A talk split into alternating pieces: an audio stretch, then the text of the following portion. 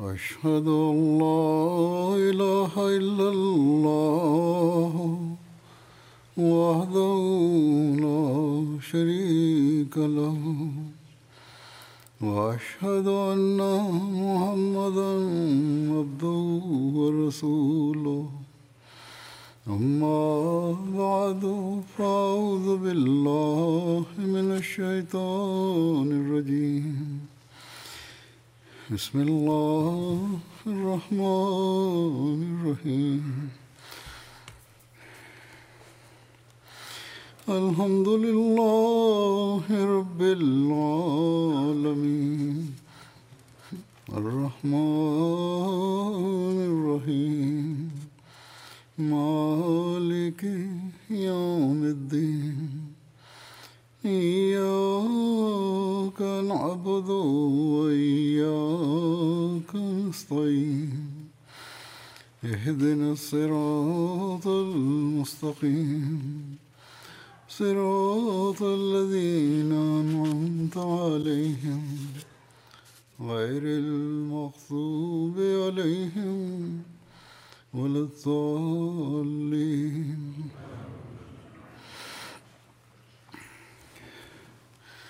آج کل خطبات میں قرآن کریم کے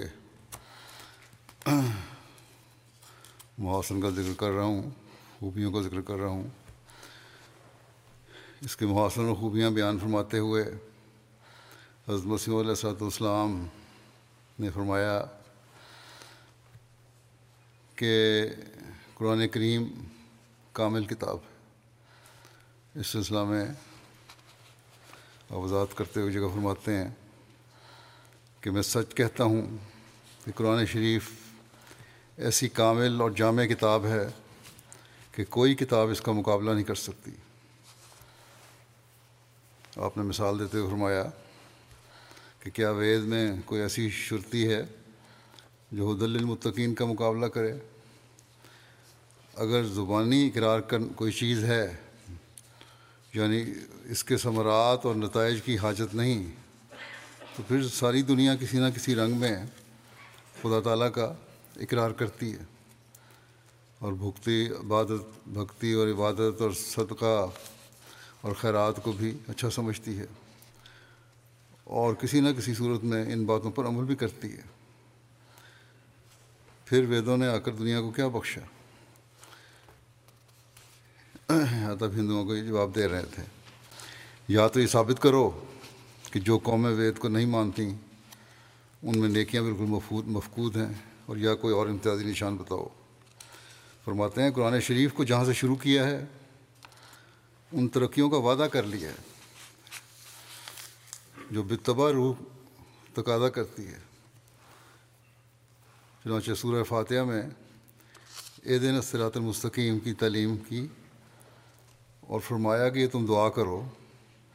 کہ اللہ ہم کو صراط مستقیم کی ہدایت فرمایا۔ یہ دعا بھی دی اور ہدایت فرمانے کی جب دعا دی تو اس کا مطلب وعدہ بھی کیا کہ میں صراط مستقیم پہ چلاؤں گا۔ پھر فرمایا کہ وہ صراط مستقیم جو ان لوگوں کی راہ ہے، جن پر تیرے انعام و اکرام ہوئے۔ اس دعا کے ساتھ ہی صورت البقرہ کی پہلی آیت میں بشارت دے دی کہ ذالک الکتاب اللہ بفی خد المتقین اگر دعا، ہدایت کی دعا سکھائی، تو اس کے حصول کے لیے ایک لاہ عمل بھی بتا دیا کہ اس پر عمل کرو۔ یہ کتاب ہے اس پر عمل کرنے سے تمہیں ہدایت ملے گی، متقیوں کو۔ گویا، روحیں دعا کرتی ہیں اور ساتھ ہی قبولیت اپنا اثر دکھاتی ہے۔ اور وہ وعدہ دعا کی قبولیت کا قرآن مجید کے نزول کی صورت میں پورا ہوتا ہے۔ ایک طرف دعا ہے اور دوسری طرف اس کا نتیجہ موجود ہے۔ یہ خدا تعالیٰ کا فضل اور کرم ہے جو اس نے فرمایا، مگر افسوس، دنیا اس سے بے خبر اور غافل ہے اور اس سے دور رہ کر ہلاک ہو رہی ہے۔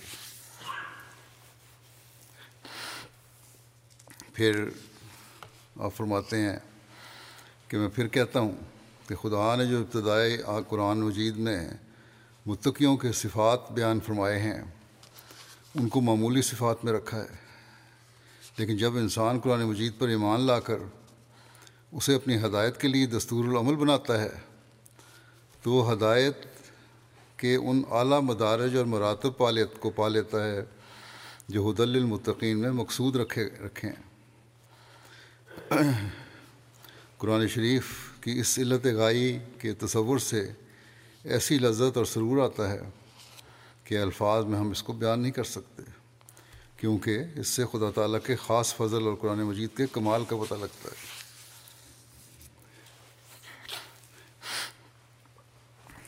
پھر اس بات کو کھولتے ہوئے کہ قرآن کریم کی تعلیم ایک کامل تعلیم ہے، آپ فرماتے ہیں کہ زمانہ ضرورت بیست آ حضرت صلی اللہ علیہ وسلم کی ایک اور دلیل ہے۔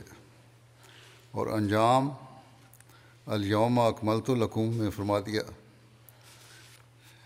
گویا یعنی زمانہ جو تھا اس وقت، حالات جو تھے دنیا کے، وہ آ حضرت صلی اللہ علیہ وسلم کی بیست کی دلیل ہے، کیونکہ ضرورت تھی اس وقت۔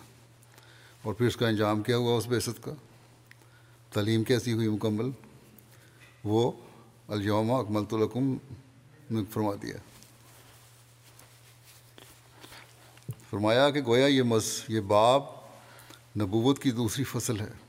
اکمال سے یہی مطلب نہیں کہ صورتیں اتار دیں، بلکہ تکمیل نفس اور تطہیر قلب کی قرآن کریم اتار دیا، تعلیم دے دی، کتاب اتار دی، یہی کمال نہیں ہے۔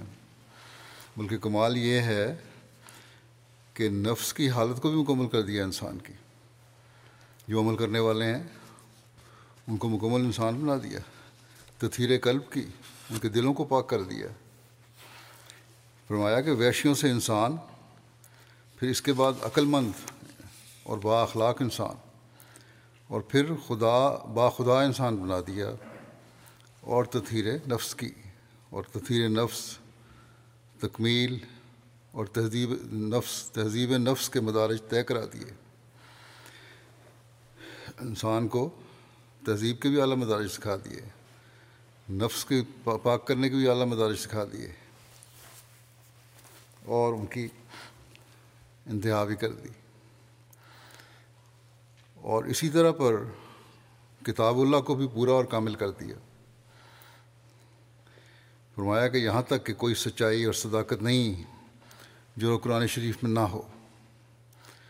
میں نے اگنی ہوتری کو بارہا کہا۔ یہ ہندوؤں کی مذہبی تنظیم کے ایک بانی تھے، پہلے ایک فرقے میں تھے، پھر انہوں نے اپنا فرقہ شروع کیا، یا تنظیم شروع کی۔ بہرحال حضرت مسلم السلام سے ان کا کافی بحث چلتی رہی۔ فرماتے ہیں کہ میں نے اس کو بارہا کہا کہ کوئی ایسی سچائی بتاؤ جو قرآن شریف میں نہ ہو، مگر وہ نہ بتا سکا۔ ایسا ہی ایک زمانے میں مجھ پر گزرا ہے کہ میں نے بائبل کو سامنے رکھ کر دیکھا۔ جن باتوں پر عیسائی ناز کرتے ہیں، وہ تمام سچائیاں مستقل طور پر اور نہایت ہی اکمل طور پر قرآن مجید قرآن مجید میں موجود ہیں۔ مگر افسوس ہے کہ مسلمانوں کو اس طرح توجہ نہیں۔ وہ قرآن شریف پر تدبر ہی نہیں کرتے اور نہ ان کے دل میں کچھ عظمت ہے۔ ورنہ یہ تو ایسا فخر کا مقام ہے کہ اس کی نظیر دوسروں میں ہے ہی نہیں۔ فرمایا، غرض الجوم اکمل تو لکم دینکم، کی آیت دو پہلو رکھتی ہے۔ ایک یہ کہ تمہاری تطہیر کر چکا، پاک کر دیا تمہیں دو، کتاب مکمل کر چکا، مکمل شریعت تمہارے پہ اتار دی۔ فرماتے ہیں، کہتے ہیں کہ جب یہ آیت اتری، کہ جمعہ کا دن تھا حضرت عمر رضی اللہ تعالیٰ عنہ سے کسی یہودی نے کہا کہ اس آیت کے نزول کے دن عید کر لیتے، ایسی کامل اور پراثر آیت ہے کہ اس دن تو عید ہونی چاہیے تھی، خوشی میں۔ یہودی نے یہ کہا حضرت عمر کو۔ حضرت عمر نے کہا کہ جمعہ عید ہی ہے۔ جمعہ والدین دن آیت اتری تو جمعہ عید ہی ہے، مگر بہت سے لوگ اس عید سے بے خبر ہیں۔ دوسری عیدوں کو کپڑے بدلتے ہیں، لیکن اس عید کی پرواہ نہیں کرتے۔ اور میلے کچیلے کپڑوں کے ساتھ آتے ہیں۔ جمعے کی بھی اہمیت آپ واضح فرما رہے ہیں۔ کتنا ضروری ہے جمعہ پڑھنا۔ فرمایا کہ میرے نزدیک یہ عید دوسری عیدوں سے افضل ہے۔ یعنی جمعہ پہ بھی خاص اہتمام ہونا چاہیے، انتظام ہونا چاہیے جمعہ پہ شامل ہونے کا۔ صرف سال کے بعد عید پڑھنا نہیں فرمایا کہ اسی عید کے لیے سورہ جمعہ ہے اور اسی کے لیے قصر نماز ہے۔ اور جمعہ وہ ہے جس میں عصر کے وقت آدم پیدا ہوئے۔ اور یہ عید اس زمانہ پر بھی دلالت کرتی ہے کہ پہلا انسان اس عید کو پیدا ہوا، قرآن شریف کا خاتمہ اسی پر ہوا۔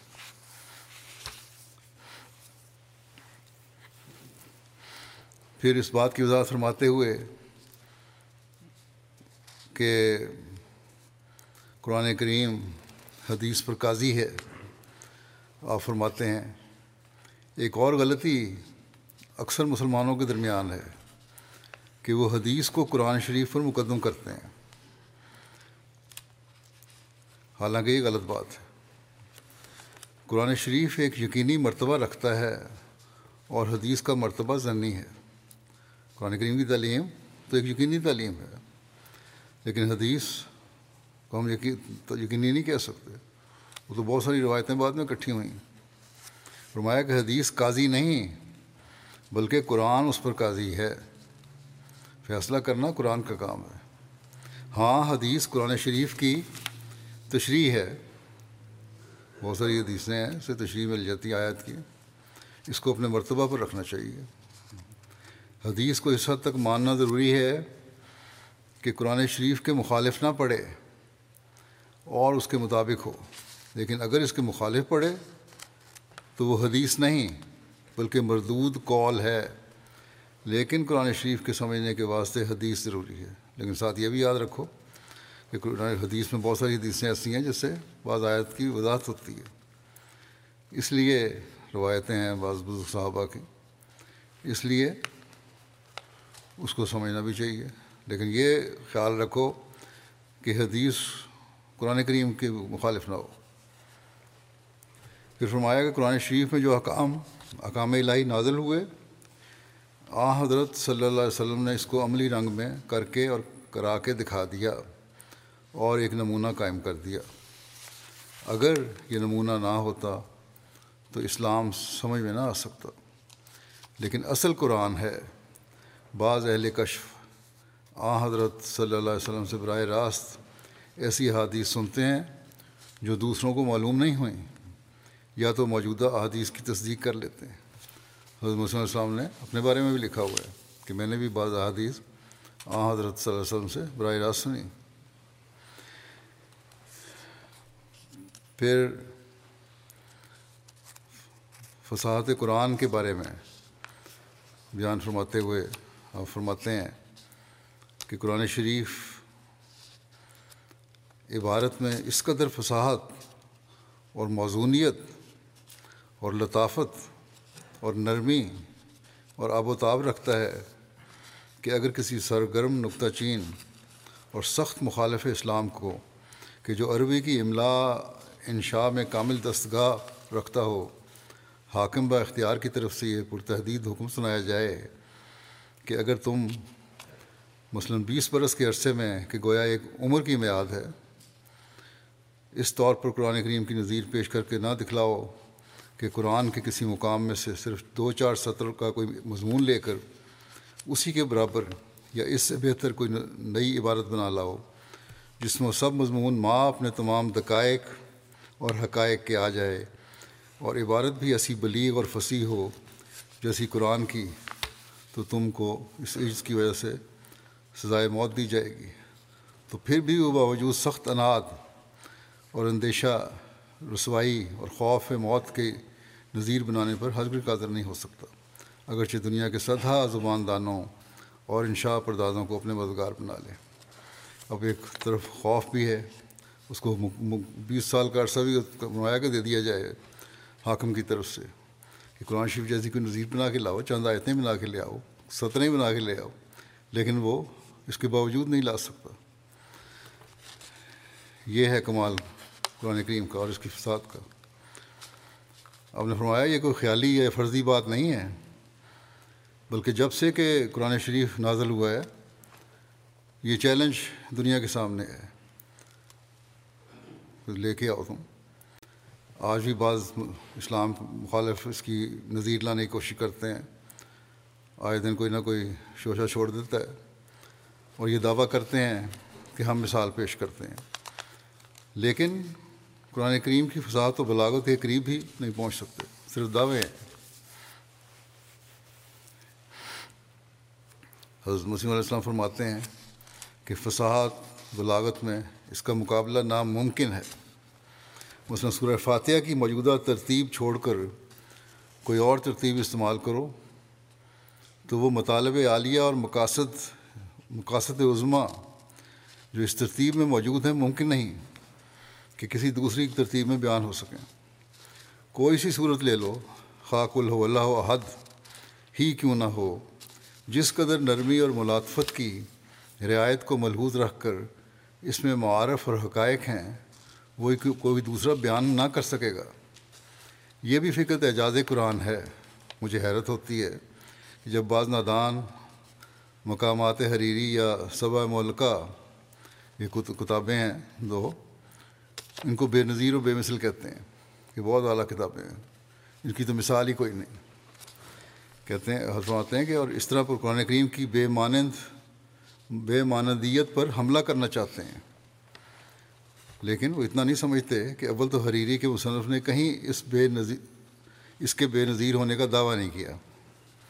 اور دوم یہ کہ مصنف حریری خود قرآن کریم کی اعجازی فصاحت کا قائل تھا۔ علاوہ ازیں مترزین راستی اور صداقت کو ذہن میں نہیں رکھتے، بلکہ ان کو چھوڑ کر محض الفاظ کی طرف جاتے ہیں۔ مندرجہ والا کتابیں حق اور حکمت سے خالی ہیں۔ اعجاز کی خوبی اور وجہ تو یہی ہے کہ ہر ایک قسم کی رعایت کو زیر نظر رکھے۔ فساد اور بلاغت بھی ہاتھ سے جانے نہ دے، صداقت اور حکمت بھی نہ چھوڑے۔ یہ معاوضہ صرف قرآن شریف ہی کا ہے۔ کہ فساد و بلاغت بھی ہے، سچائی بھی ہے، حکمت کی باتیں بھی ہیں۔ جو آفتاب کی طرح روشن ہے اور ہر پہلو سے اپنے اندر اعجازی طاقت رکھتا ہے۔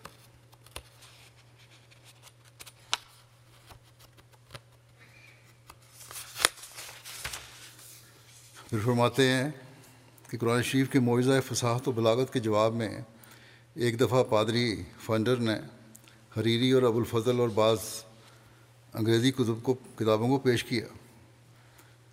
مدت کی بات ہے۔ ہم نے اس وقت بھی یہی سوچا تھا کہ یہ جھوٹ بولتا ہے۔ کیونکہ اول تو ان مصنفین کو کبھی یہ دعویٰ نہیں ہوا کہ ان کا کلام بے مثل ہے، بلکہ خود اپنی کم مائگی کا ہمیشہ اقرار کرتے رہے ہیں۔ اور قرآن شریف کی تعریف کرتے ہیں۔ دوسرا ان لوگوں کی کتابوں میں معنی الفاظ کتابیں ہو کر چلتا ہے۔ صرف الفاظ جوڑے ہوئے ہوتے ہیں۔ کافیہ کے واسطے ایک لفظ کے مقابل دوسرا لفظ تلاش کیا جاتا ہے۔ اور کلام میں حکمت اور معرف کا لحاظ نہیں ہوتا۔ اور قرآن شریف میں التظام ہے حق اور حکمت کا۔ سچائی بھی ہے، حکمت بھی ہے۔ صرف الفاظ کا جوڑنا نہیں ہے۔ اس میں خوبصورتی پیدا نہیں کی گئی۔ فرمایا کہ اصل میں اس بات کا نبھانا کہ حق اور حکمت کے کلمات کے ساتھ کافیہ بھی درست ہو، یہ بات تائید الہی سے حاصل ہوتی ہے۔ یہ اصل چیز ہے۔ کہ حق اور حکمت بھی ہو اور کافیہ بھی درست ہو، تب پتہ لگتا ہے تائید الہی ہے۔ ورنہ انسانوں کے کلام ایسے ہوتے ہیں جیسا کہ حریری وغیرہ کے۔ پھر آپ ایک مجلس میں فرماتے ہیں اس بارے میں مزید کہ تفسیر اجاز المسیح کے متعلق یہ ذکر تھا کہ مخالفین میں سے کسی کو خدا نے یہ طاقت نہیں دی کہ اس کا مقابلہ کر سکے۔ یہ تفسیر ذکر ہو رہا تھا۔ اس پر حضرت مسیم علیہ السلام نے فرمایا، ایک مجلس میں یہ ذکر ہو رہا تھا حضرت السلام کی۔ آپ نے فرمایا کہ قرآن شریف کے ایک معاوضہ ہونے کے متعلق دو مذہب ہیں۔ ایک تو یہ کہ خدا تعالیٰ نے مخالفین سے صرف صرف ہمت کر دیا۔ یعنی ان لوگوں کو توفیق نہ ہوئی کہ اس وقت مقابلہ میں کچھ کر کے دکھلاتے۔ اور دوسرا مذہب جو کہ صحیح اور سچا اور پکا مذہب ہے، اور ہمارا بھی وہی مذہب ہے، وہ یہ ہے کہ مخالف خود اس بات میں عاجز تھے کہ مقابلہ کر سکتے۔ اصل میں ان کے علم اور عقل چھینے گئے تھے۔ قرآن شریف کا معاوضہ ہماری تفسیر القرآن کے معاملے سے خوب سمجھ میں آ سکتا ہے۔ ہزاروں مخالف موجود ہیں جو عالم فاضل کے ہیں۔ کئی غیرت دلانے والے الفاظ بھی اشتہار میں لکھے گئے ہیں۔ مگر کوئی ایسا نہ کر سکا کہ اس کا نشان کا مقابلہ کرتا بس اس کو آپ کی کتب کتب کو ہمیں پڑھنا چاہیے اس نظریے سے بھی۔ قرآن شریف کی سمجھ آئے۔ پھر ایک موقع پر آپ فرماتے ہیں کہ خدا تعالیٰ نے قرآن شریف کو جو معجزہ عطا فرمایا، وہ اعلیٰ درجے کی اخلاقی تعلیم اور اصول اصول تمدن کا ہے۔ اور اس کی بلاغت اور فساد کا ہے۔ اس کے مقابل کوئی انسان مقابلہ کوئی انسان کر نہیں سکتا۔ اور ایسا ہی معجزہ غیب کی خبروں اور پیش گوئیوں کا ہے۔ اس زمانے کا کوئی شعبدہ باد شعبدہ بازی میں استاد ہرگز ایسا کرنے کا دعویٰ نہیں کر سکتا۔ فساد و بلاغت بھی ہے۔ اور غیب کی خبریں، پیش گوئیاں بھی موجود ہیں۔ یہ کوئی جادوگر تو نہیں دکھا سکتا، شعبدہ باز تو نہیں دکھا سکتا ایسی باتیں نہ دعویٰ کر سکتا۔ فرمایا، اور اس اس طرح اللہ تعالیٰ نے ہمارے نشانات کو ایک تمیز صاف عطا فرمائی ہے، تاکہ کسی شخص کو ہیلا حجت بازی کرنا رہے۔ اور اس طرح خدا تعالیٰ نے اپنے نشانات کھول کھول کر دکھائے ہیں، جن میں کوئی شک و شبہ اپنا دخل نہیں پیدا کر سکتا۔ پھر قرآن کریم کی فساد کے بارے میں آپ نے فرمایا، لوگوں کی فساد اور بلاغت الفاظ کے متحد ہوتی۔ اور اس میں سوائے کافیہ بندی کے اور کچھ نہیں ہوتا۔ جیسے ایک عرب نے لکھا ہے کہ سافر تو الا روم و انا علا جمل معلوم۔ میں روم کو روانہ ہوا اور میں ایک ایسے اونٹ پر سوار ہوا جس کا پیشاب بند تھا۔ اب یہ الفاظ صرف کافیہ بندی کے واسطے لائے گئے ہیں۔ یہ قرآن شریف کا اعجاز ہے کہ اس میں سارے الفاظ ایسے موتی کی طرح پروئے گئے ہیں اور اپنے مقام پر رکھے گئے ہیں کہ کوئی ایک جگہ سے اٹھا کر دوسری جگہ نہیں رکھا جا سکتا اور کسی کو دوسرے لفظ سے بدلا نہیں جا سکتا۔ لیکن اس کے باوجود اس کے کافیہ بندی اور فصاحت و بلاغت کے تمام لوازم موجود ہیں۔ پھر قرآن کریم کی فصاحت و بلاغت کا حسن بیان کرتے ہوئے فرماتے ہیں ایک مجلس میں آپ نے فرمایا کہ جس قدر یہ نشانات اور آیات یہاں ظاہر ہو رہی ہیں، یہ در حقیقت رسول اللہ صلی اللہ علیہ وسلم ہی کے خوارق اور معجزات اور یہ پیشگوئیاں قرآن شریف ہی کی پیشگوئیاں ہیں۔ کیونکہ آپ ہی کے اعتبار قرآن شریف ہی کی تعلیم کے ثمرات ہیں۔ اور اس وقت کوئی اور مذہب ایسا نہیں جس کا پیرو اور متبع یہ دعویٰ کر سکتا ہے کہ وہ پیشگوئیاں کر سکتا ہے۔ یا اس سے خوارق کا ظہور ہوتا ہے۔ اس لیے اس پہلو سے قرآن شریف کا معجزہ تمام کتابوں کے اعجاز سے پڑا ہوا ہے۔ آپ کے اپنے معجزات جو ہیں وہ بھی قرآن شریف کی وجہ سے ہی ہیں۔ ہاں حضرت وسلم کی پیروی کی وجہ سے ہیں۔ پھر فرمایا کہ پھر ایک اور پہلو، فساد، بلاغت فساد، بلاغت ایسی اعلیٰ درجے کی۔ ایک اور پہلو، فساد، بلاغت ایسی اعلیٰ درجے کی اور مسلم ہے کہ انصاف پسند دشمنوں کو بھی اسے ماننا پڑے پڑا ہے۔ قرآن شریف نے فاتو بصورت میں مسل ہی فاتو بصورت میں مسل ہی کا دعویٰ کیا ہے، لیکن آج تک کسی سے ممکن نہیں ہوا کہ اس کی مثل لا سکے۔ دعویٰ قرآن شریف کا ہے کہ صورت لے کے آواز جیسی۔ عرب جو بڑے فصیح و بلیغ بولنے والے تھے اور خاص موقعوں پر بڑے بڑے مجمع کرتے تھے اور ان میں اپنے قصائد سناتے تھے۔ وہ بھی اس کے مقابلہ میں عاجز ہو گئے۔ اور پھر قرآن شریف کی فساد و بلاغت ایسی نہیں ہے کہ اس میں صرف الفاظ کا تتبع کیا جاوے اور معنی ان کی پیروی کرو یعنی ان کو فالو کرو۔ اور معنی اور مطالب کی پرواہ نہ کی جاوے، بلکہ جیسا اعلیٰ درجہ کے الفاظ ایک عجیب ترتیب کے ساتھ رکھے گئے ہیں، اسی طرح پر حقائق اور معرف کو ان میں بیان کیا گیا ہے۔ اور یہ رعایت انسان کا کام نہیں کہ وہ حقائق اور معرف کو بیان کرے اور فصاحت و بلاغت کے مراتب کو بھی ملحوظ رکھے۔ ایک جگہ فرماتا ہے، فرمایا کہ ایک جگہ فرماتا ہے، اللہ تعالیٰ، یتلو صحفن صحفن متحرت یتلو صحفن متحرہ فیحہ کتبن قیمہ۔ یعنی ان پر ایسے صاحب پڑھتا ہے کہ جن میں حقائق و معارف ہیں، انشاء والے جانتے ہیں۔ کہ انشاء پردادی میں پاکیزہ تعلیم اور اخلاق فاضلہ کو ملحوظ رکھنا بہت ہی مشکل ہے۔ اور پھر ایسی مؤثر اور جازب تعلیم جو صفات رضیلہ کو دور کر کے بھی دکھاوے اور اس کی جگہ اعلیٰ درجے کی خوبیاں پیدا کر دے، عربوں کی جو حالت تھی وہ کسی سے پوشیدہ نہیں۔ وہ سارے عیبوں اور برائیوں کو مجموعہ بنے ہوئے تھے اور صدیوں سے ان کی یہ حالت بگڑی ہوئی تھی۔ مگر کس قدر آپ کے فیوزات اور برکات میں قوت تھی کہ تیئیس برس کے اندر کل ملک کی کایا پلٹ دی، یہ تعلیم ہی کا اثر تھا۔ فرمایا کہ ایک چھوٹی سی چھوٹی صورت بھی اگر قرآن شریف کی لے کر دیکھی جاوے تو معلوم ہوگا کہ اس میں فصاحت و بلاغت کے مراتب کے علاوہ تعلیم کی ذاتی خوبیوں اور کمالات کو اس میں بھر دیا۔ سورہ اخلاص ہی کو دیکھو۔ کہ توحید کے کل مراتب کو بیان فرما دیا ہے۔ چھوٹی سی صورت ہے، لیکن توحید کا پورا مضمون بیان کر دیا اس میں۔ اور ہر قسم کے شرکوں کا رد کر دیا۔ اسی طرح سورہ فاتحہ کو دیکھو، کس قدر اعجاز ہے۔ چھوٹی سی صورت جس کی سات آیتیں ہیں، لیکن دراصل سارے قرآن شریف کا فن اور خلاصہ اور فہرست ہے۔ اور پھر اس میں خدا تعالیٰ کی ہستی، اس کی صفات دعا کی ضرورت، اس کی قبولیت کے اسباب اور ذرائع، مفید اور سود مند دعاؤں کا طریق، نقصان رساں راہوں سے بچنے کی ہدایت سکھائی ہے۔ وہاں دنیا کے کل مذاہب باطلا کا رد بھی اس میں موجود ہے۔ اس سورہ فاتح میں چھوٹی صورت میں ساری باتیں آ گئیں۔ اکثر کتابوں اور اہل مذہب کو دیکھو گے کہ وہ دوسرے مذہب مذہب کی برائیاں اور نقص بیان کرتے ہیں۔ اور دوسری تعلیموں پر نکتہ چینی کرتے ہیں۔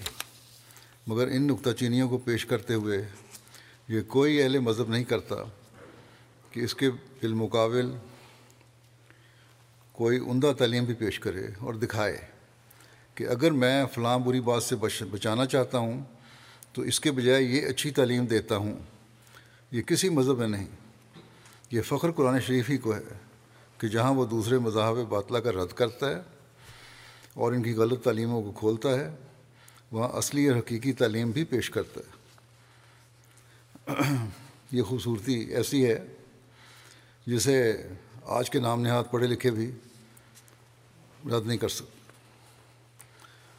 بہت سے موقع پر میں نے دیکھا ہے، جب غیروں کے سامنے قرآن شریف کی تعلیم کے مطابق کسی مسئلہ کا حل رکھا جائے تو اسے تسلیم کرتے ہیں۔ قرآن کریم کی خوبیاں بیان فرماتے ہوئے حضرت مسیم علیہ السلام فرماتے ہیں کہ قرآن ایک آسان فہم کتاب ہے۔ اور فرماتے ہیں کہ بعض نادان لوگ کہا کرتے ہیں کہ ہم قرآن شریف کو نہیں سمجھ سکتے، اس واسطے اس کی طرف توجہ نہیں کرنی چاہیے کہ یہ بہت مشکل ہے۔ یہ ان کی غلطی ہے۔ بہانہ بنا دیا، بڑا مشکل ہے جی قرآن شریف کو سمجھنا۔ اس پہ ہم سمجھ نہیں سکتے۔ اس لیے توجہ کی ضرورت نہیں زیادہ، بس پڑھ لیا کافی ہے۔ فرمایا کہ قرآن شریف نے اعتقادی مسائل کو ایسی فساد کے ساتھ سمجھایا ہے جو بے مثل اور بے مانند ہے اور اس کے دلائل پر، دلائل دلوں پر اثر ڈالتے ہیں۔ جہاں تک اعتقادی مسائل کا تعلق ہے، بڑے کھل کے بتایا ہے۔ فرمایا کہ یہ قرآن ایسا بلیغ اور فصیح ہے کہ عرب کے بادیہ نشینوں کو جو بالکل ان پڑھ تھے سمجھا دیا تھا، تو پھر اب کیوں کر اس کو نہیں سمجھ سکتے؟ وہ ان پڑھ لوگ جو تھے، گاؤں میں رہنے والے تھے، بالکل جاہل تھے، بلکہ انسانوں سے بھی نیچے گرے ہوئے تھے، جن کو باخدا انسان بنایا۔ ان کو اگر سمجھ آ گئی، تو اب کیوں نہیں تم لوگوں کو سمجھ آ سکتی جو اکثریت جن میں کچھ نہ کچھ پڑھے لکھوں کی ہے فرمایا کہ حضم سیدھی اور سچی اور سادہ فہم منطق وہ ہے جو قرآن شریف میں ہے۔ اس میں کوئی پیچیدگی نہیں۔ ایک سیدھی راہ ہے جو خدا تعالیٰ نے ہم کو سکھلا دی ہے۔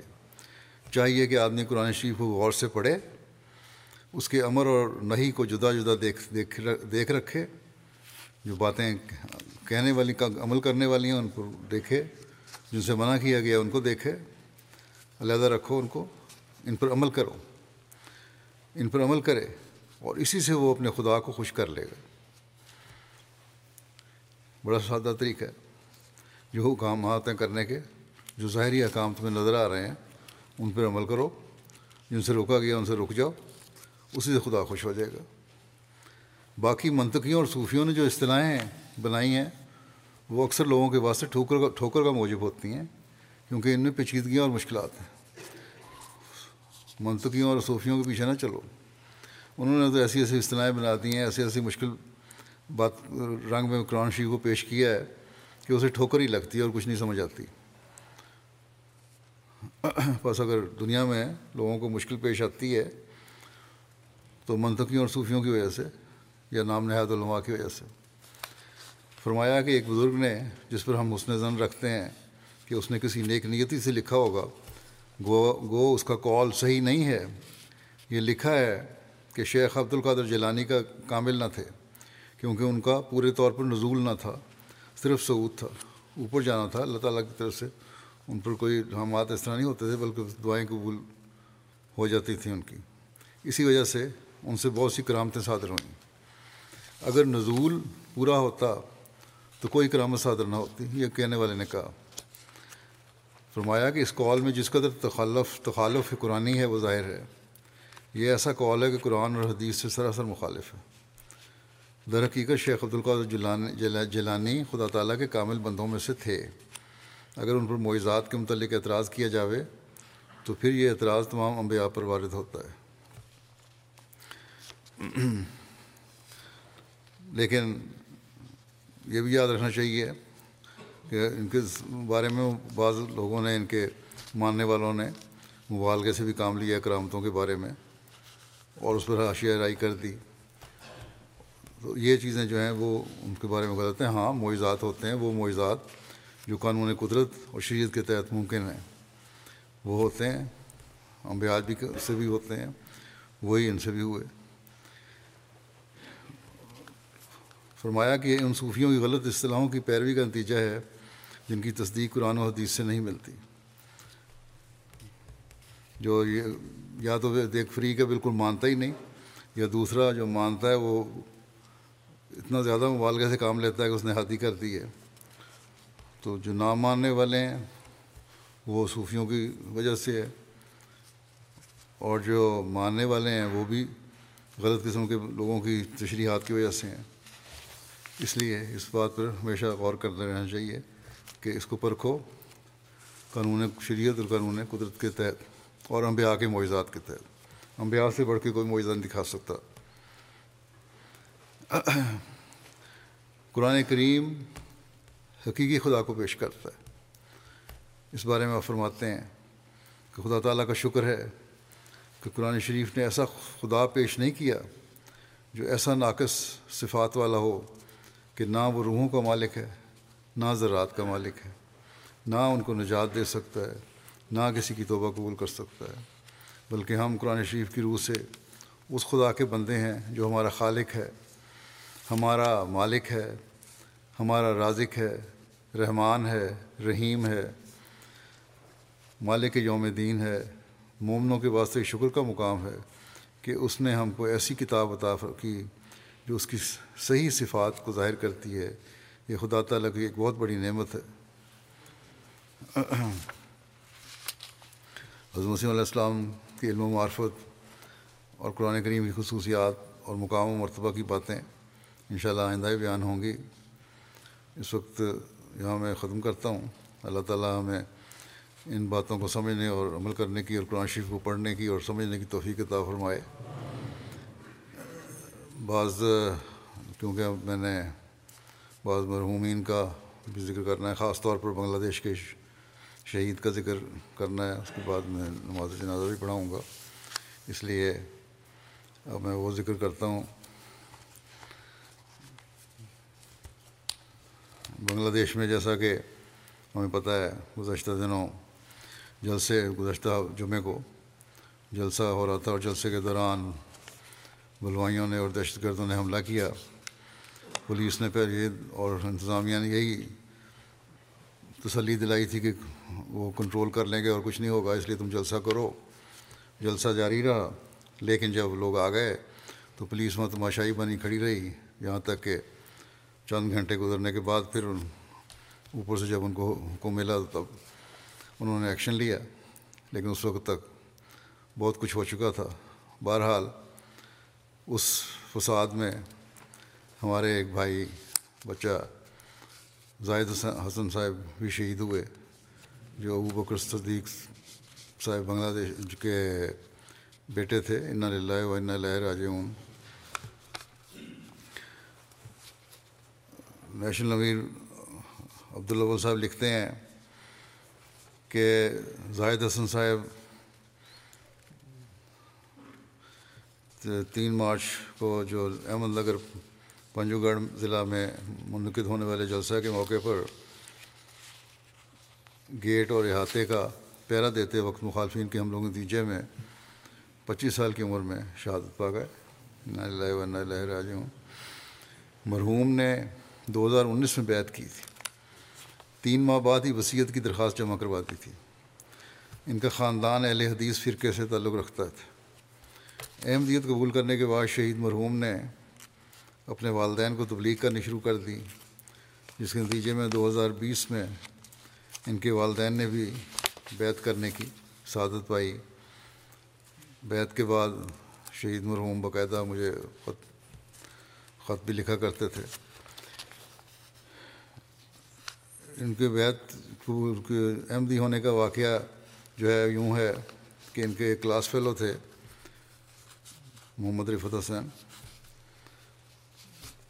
جو ہے بوگرا شہر میں پندرہ یونیورسٹی آف سائنس میں پڑھتے تھے یہ دونوں، سائنس اینڈ ٹیکنالوجی میں بی ایس سی کر رہے تھے۔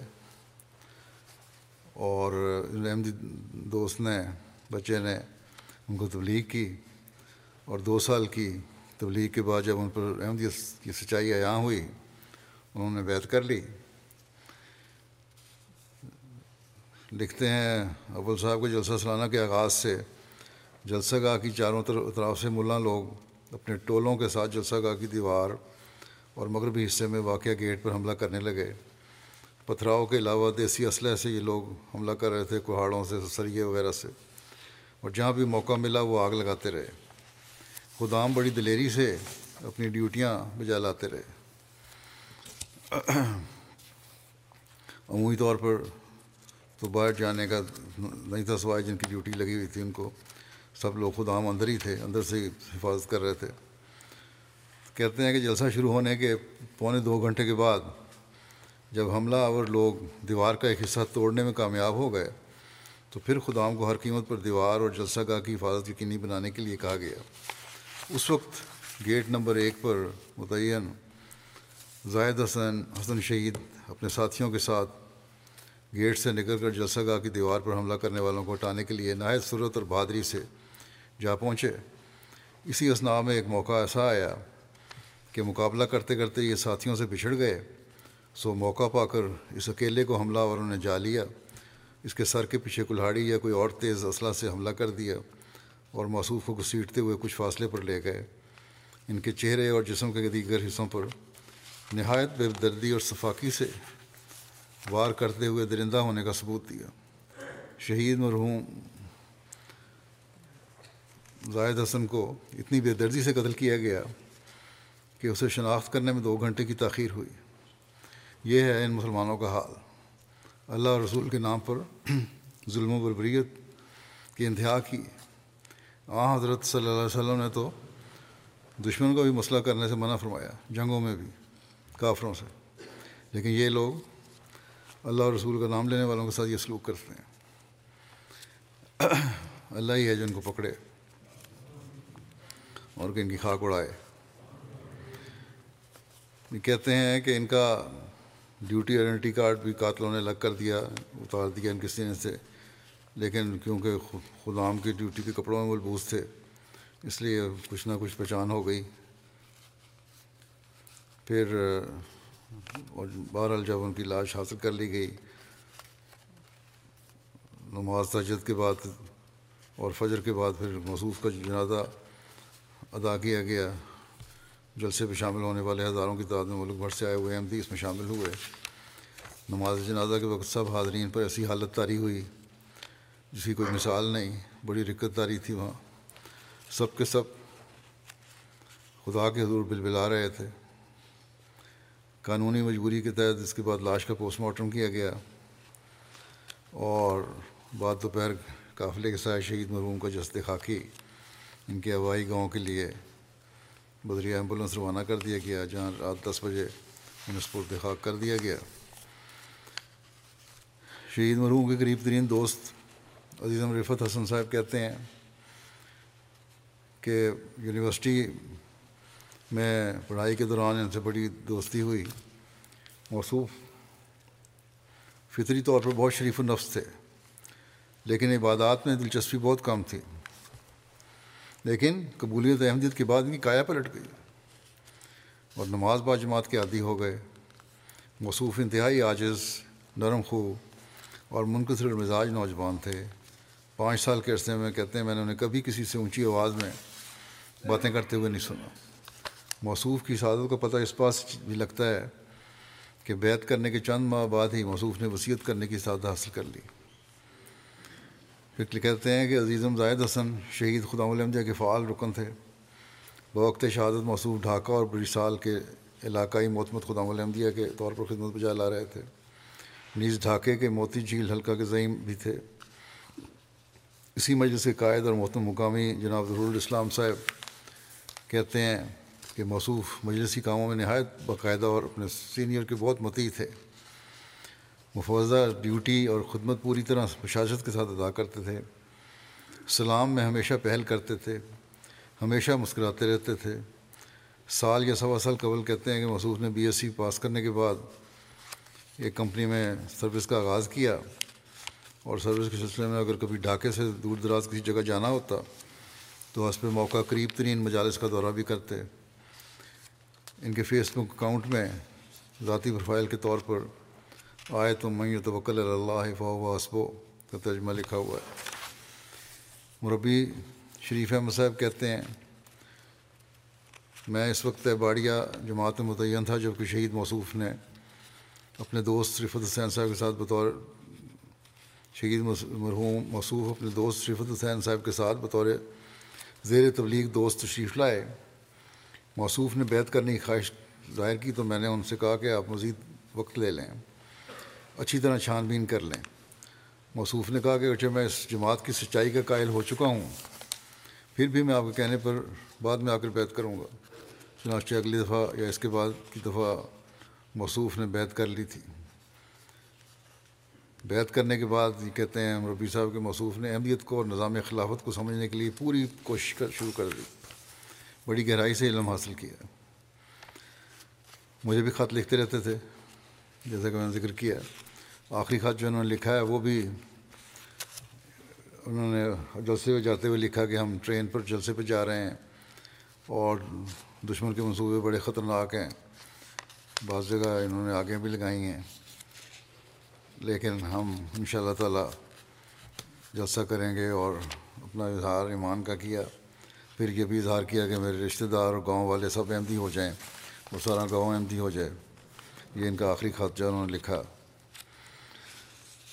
یہ خادم بیان کرتے ہیں کہ شہید اتنے عاجز کارکن تھے کہ جب بھی انہوں نے انہیں کسی نے کوئی کام دیا، انہوں نے نہ نہیں کیا۔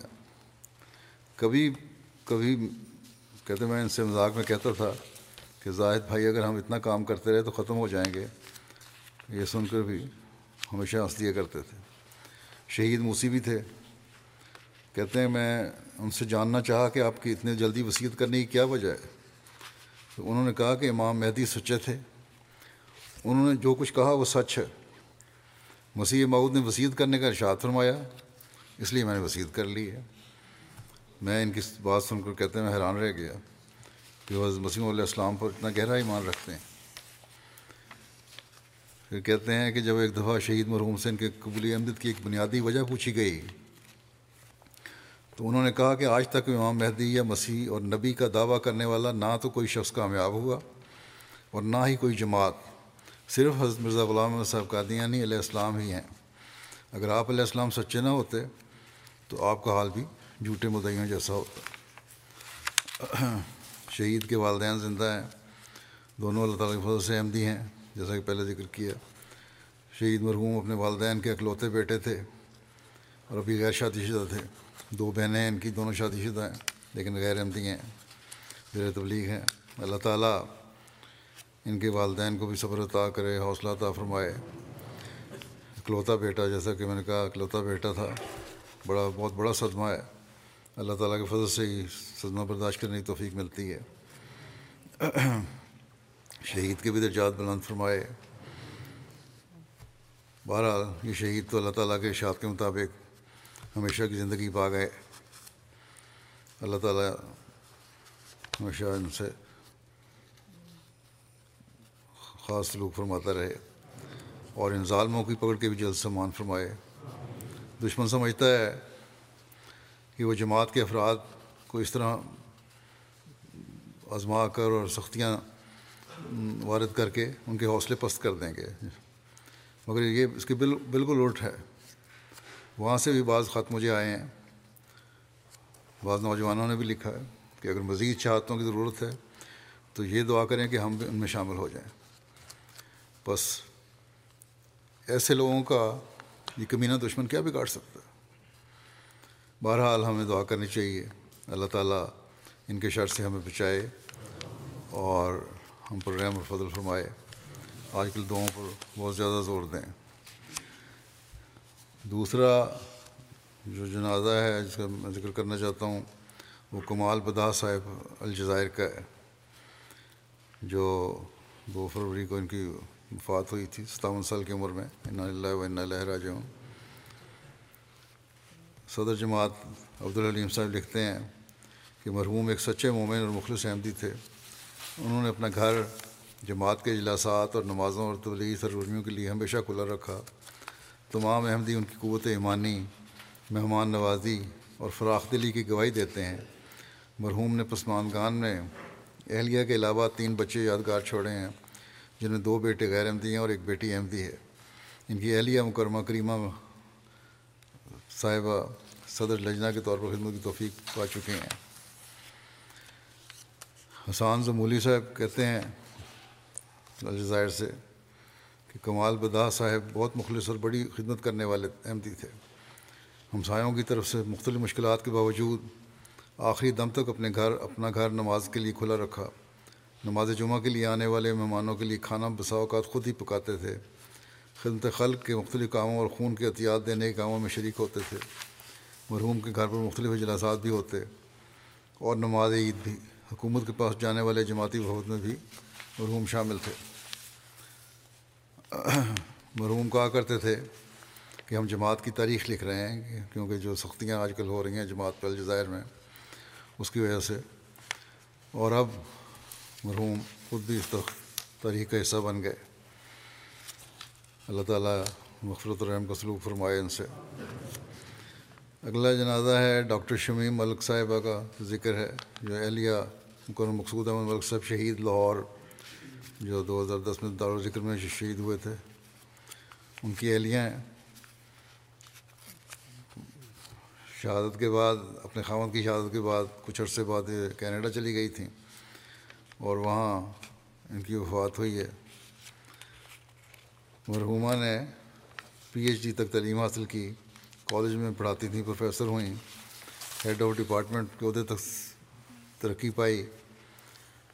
اس لیکن اس کے ساتھ گھر، کام اور بچوں کی ذمہ داریاں ساروں کو بڑے آسان طریقے سے نبھایا۔ بغیر تفریق، ہر تبلیغ، ہر طبقے کے لوگوں کی فراخ دلی سے مہمان نوازی کرتی ضرورت مندوں کا خیال رکھنے والی ایک صاحب الرائے خاتون تھیں۔ غیر جماعت احباب اور غیر عمدی رشتہ داروں کو ہمیشہ دعوت اللہ کرتیں حضرت مسیم علیہ السلام کی کتب زیر مطالعہ رکھتی تھیں۔ زندگی میں ہی پنجاب یونیورسٹی میں ان پر ایک تھیسس بھی لکھا گیا۔ بعد میں لکھا جاتا ہے تھیسس لیکن ان کو، ان پر، ان کی زندگی میں لکھا گیا۔ تعلیم کا ان کو بہت شوق تھا۔ بہت سے لوگوں کو قرآن کریم پڑھایا۔ سو مسلات اور تلاوت قرآن کریم کی پابند تھیں۔ تہجت ادائیگی کی باقاعدہ ادا کرنے والی تھیں۔ التظام شاعر اسلام کی پابندی کرنے والی، با پردہ خاتون تھیں۔ مخلص تھیں، با وفا تھیں۔ خلاف خاص اور عقیدت کا تعلق تھا۔ مرحومہ موسیہ بھی تھیں۔ عثمان گان میں ایک بیٹا اور چار بیٹیاں شامل ہیں۔ ملک طاہر احمد صاحب، امیر جماعت لاہور کی ہمشیرہ تھیں۔ یہ اللہ تعالیٰ ان سے مخلط الرحم کا سلوک فرمائے۔ ان کی اولاد کو بھی، نسل کو بھی خلافت و جماعت سے وابستہ رکھے ہمیشہ۔ اگلا ذکر ہے عزیزوں فرحاد احمد، جو شاد احمد امینی صاحب جرمنی کے بیٹے تھے۔ یہ چھبیس سال کی عمر میں رشتہ دنوں وفات پا گئے نہ لائے و نہ لہر جو عزیز فرینکفرٹ یونیورسٹی میں زیر تعلیم تھے وقف نو کی بابرکت تحریک میں شامل تھے وفات سے قبل مجلس خدام الحمدیہ میں لوکل اور ریجنل سطح پر خدمت کی توفیق پائی مرحوم انتہائی نیک خوش مزاج فرما بردار اور ملنثار نوجوان تھے جماعتی اور تنظیمی کاموں کے لیے ہمیشہ تیار رہتے تھے وفات سے ایک دن قبل ایک جماعتی پروگرام میں سارا دن اور پھر رات کو بھی دیر تک خدمت جلاتے رہے۔ اگلے دن پھر صبح مسجد میں نماز فجر کی ادائیگی کے بعد خدام الحمدیہ کی ایک میٹنگ میں شامل ہوئے۔ اور میٹنگ کے اختتام پر اپنے گھر جانے لگے۔ اپنے کار کے قریب پہنچے تو وہاں ان کو طبیعت ان کی خراب ہونی شروع ہوئی۔ مربی صاحب نے ان کو کھڑکی سے دیکھا اپنے گھر مشن ہاؤس کی۔ وہ ان کی مدد کے لیے آئے۔ اس اس عرصے میں یہ اپنی گاڑی میں بیٹھ تو گئے تھے، لیکن طبیعت بہت زیادہ خراب ہوئی، لگتا تھا شدید۔ ڈاکٹروں نے یہ بتایا کہ اس وقت ہارٹ اٹیک ہوا ہے شدید۔ تین چار منٹ کے اندر ایمبولینس بھی آ گئی تھی۔ انہوں نے طبی امداد بھی شروع کر دی تھی۔ پینتالیس منٹ تقریباً کوشش بھی کی انہوں نے، لیکن خدا تعالیٰ کی تقدیر غالب آئی اور اپنے خالق حقیقی سے جا ملے عزیزم فرحاد، اپنے ماں باپ کی اکلوتی اولاد تھے۔ اللہ تعالیٰ ان کے والدین کو بھی صبر اور حوصلہ طا فرمائے اور ان کے مغفرت الرحم کا سلوک فرمائے، درجات بلند کرے۔ اگلا ذکر ہے چودھری جاوید احمد بسمل صاحب کا، جو آج کل کینیڈا میں تھے۔ بہتر سال کی عمر میں ان کی وفات ہوئی، گزشتہ دنوں میں کافی لمبا عرصہ بیمار رہے۔ یہ تحریک جدید میں کی زمینوں پہ بڑا لمبا عرصہ ان کو خدمت کی توفیق ملی۔ مینیجر کے طور پر چوبیس پچیس سال۔ پھر خدا الحمدیہ اور دوسری جماعتی خدمات بھی ان کو توفیق ملتی رہی۔ امیر ضلع عمر کوٹ کے طور پر بھی ان کی خدمت کی توفیق ملی۔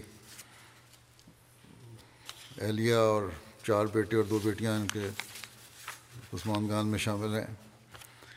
ان کے بیٹے طاہر احمد صاحب کہتے ہیں کہ بہت سے خوبیوں کے مالک تھے میرے والد۔ خاتم دین تھے، نافع ناس تھے خلافت سے غریب محبت تھی۔ اور ہمیشہ یہی کوشش ہوتی تھی کہ خلافت کے ساتھ ایک خاص تعلق قائم رہے ان کا۔ غربا کا بڑا خیال رکھنے والے تھے۔ جب بھی یہاں سے جاتے اپنے غربا غریب ہاریوں کے لیے، زمیندار تھا زمینیں بھی تھیں ان کی سندھ میں، تحفے اور کپڑے وغیرہ لے کر جاتے تھے کہ ان کی شادیوں پہ قائم آئیں گی۔ کام آئیں گی کہتے ہیں مہمان نوازی بہت زیادہ تھی۔ روزانہ ہمارے گھر مہمان آئے رہتے تھے اور بڑی سات قسم کی توازو کرتے تھے۔ اللہ تعالیٰ نے ان کو بہادر بھی بہت بنایا تھا۔ ہمیشہ جماعتی غیرت کو سامنے رکھا جب بھی مخالفین نے کے ساتھ سامنا ہوا۔ بہت سے عدالتی معاملات نے بڑی بہادری سے جماعت کی پیروی کی۔ اس وجہ سے مخالفین نے دو مرتبہ آپ پہ حملہ بھی کیا تھا، لیکن اللہ تعالیٰ نے اس کو بچا لیا وہاں سے۔ بہت انتھک محنت کی اور ہمیشہ جماعت کے پیسے کی بہت قدر کرتے تھے۔ اللہ تعالیٰ پر بہت توقل کرتے تھے۔ سادہ طبیعت کے مالک تھے۔ اور سب سے بڑی خوبی ان کی یہ تھی کہ آخری بیماری بڑا لمبا عرصہ چلی ہے۔ بڑے صبر سے انہوں نے اس کو برداشت کیا اور اللہ تعالیٰ کی رضا پہ راضی رہے۔ وفات سے ایک دن قبل جو معالج نے کہا کہ میں نے، وفات سے ایک دن قبل کہتے ہیں ان کے معالج نے کہا کہ میں نے ایسا صابر انسان اپنی زندگی میں نہیں دیکھا۔ کبھی کوئی شکایت نہیں کی۔ جب ان کو بتایا گیا کہ ڈاکٹر نے لا علاج کہہ دیا ہوش و واس میں تھے، کچھ تھوڑے بہت بولتے نہیں تھے، سنتے تھے۔ تو نایت اطمینان سے اس بات کو سنا اور قبول کیا۔ بیٹا کہتا ہے کہ تجد پڑھنے اور تشبیح کا بڑا شوق تھا اور ہمیشہ خلیفہ وقت کے لیے سب سے پہلے دعا کیا کرتے تھے۔ ہمیں بھی دعاؤں کی تلقین کرتے تھے۔ معاملہ فہم تھے، فراست تھی، بے انتہا شکر کرنے والے تھے۔ تنگی اور سختی میں کو بھی برداشت مسکراہٹ کے ساتھ کرتے تھے۔ بڑے صاف دل کے مالک تھے۔ پھر بیٹے نے لکھا ہے کہ بہترین استاد بھی تھے، ہمارے شفیق باپ بھی تھے اور تمام خواہشوں کو پورا کرنے والے۔ بہترین مشورہ دینے والے تھے، بڑی مضبوط شخصیت کے مالک تھے۔ اللہ کے فضل سے ان کے اولاد بھی جماعت سے اچھی طرح منسلک ہے۔ اور میرا بھی ان سے پرانا تعلق تھا، جو خوبیاں ان کے بیٹے نے بیان کی ہیں، اور لوگوں نے بھی لکھی ہیں، جو ان، جنہوں نے ان کے بارے میں لکھا۔ لیکن میں نے بھی دیکھا ہے کہ یہ واقعہ میں ان خوبیوں کے مالک تھے۔ اللہ تعالیٰ ان سے مفرت الرحم کا سلوک فرمائے۔